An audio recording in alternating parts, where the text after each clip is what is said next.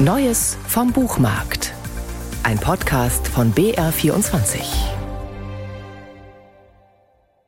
Tilda interessiert sich für Wahrscheinlichkeitsrechnung. Die junge Frau steht kurz vor ihrem Masterabschluss in Mathematik und man fragt sich, zu welchem Ergebnis sie käme, wenn sie ihr eigenes Leben mal so einer Wahrscheinlichkeitsrechnung unterziehen würde. Wahrscheinlich zu keinem Guten. Die Mutter ist arbeitslos und alkoholkrank, verwandelt sich immer wieder in ein Monster, wie es im Roman heißt. Und Hilda versucht irgendwie alles zusammenzuhalten.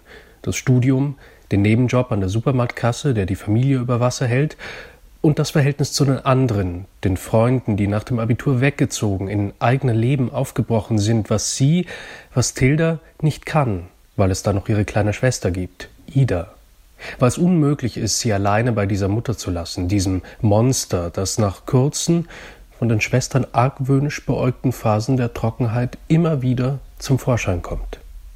So gesehen ist das, was dieser Debütroman erzählt, eine unwahrscheinliche Geschichte. Eine Geschichte von Emanzipation aus diesen Verhältnissen und eine Geschichte von Ausdauer. Die 22 Bahnen, von denen im Titel die Rede ist, stehen genau dafür.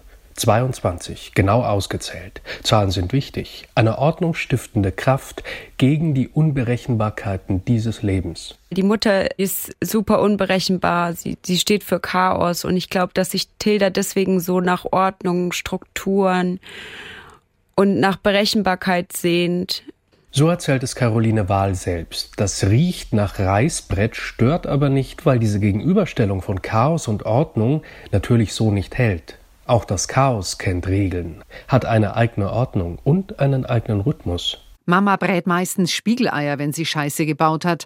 Deswegen gibt es jetzt im Schnitt alle zwölf Tage Spiegeleier. Es ist sozusagen unser Familienritual. Nach den Spiegeleiern reißt sie sich meistens zwei, manchmal sogar drei, in seltensten Fällen vier Tage lang zusammen. Nach der Reuephase findet sie aber schnell in ihr Muster zurück.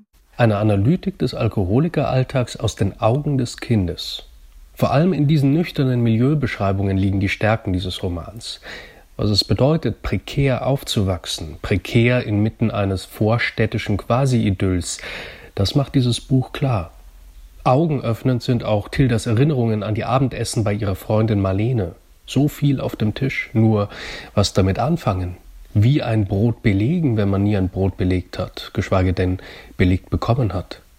Tilda tut also, was Marlene tut. Heimlich kopieren, um nicht aufzufallen, bis die Freundin sie reinlegt, absichtlich völligen Schrott auf ihr Brot häuft und die Kopistin so dem Gelächter aller aussetzt. Lerne, Bourdieus feine Unterschiede beginnen beim Brotbelag.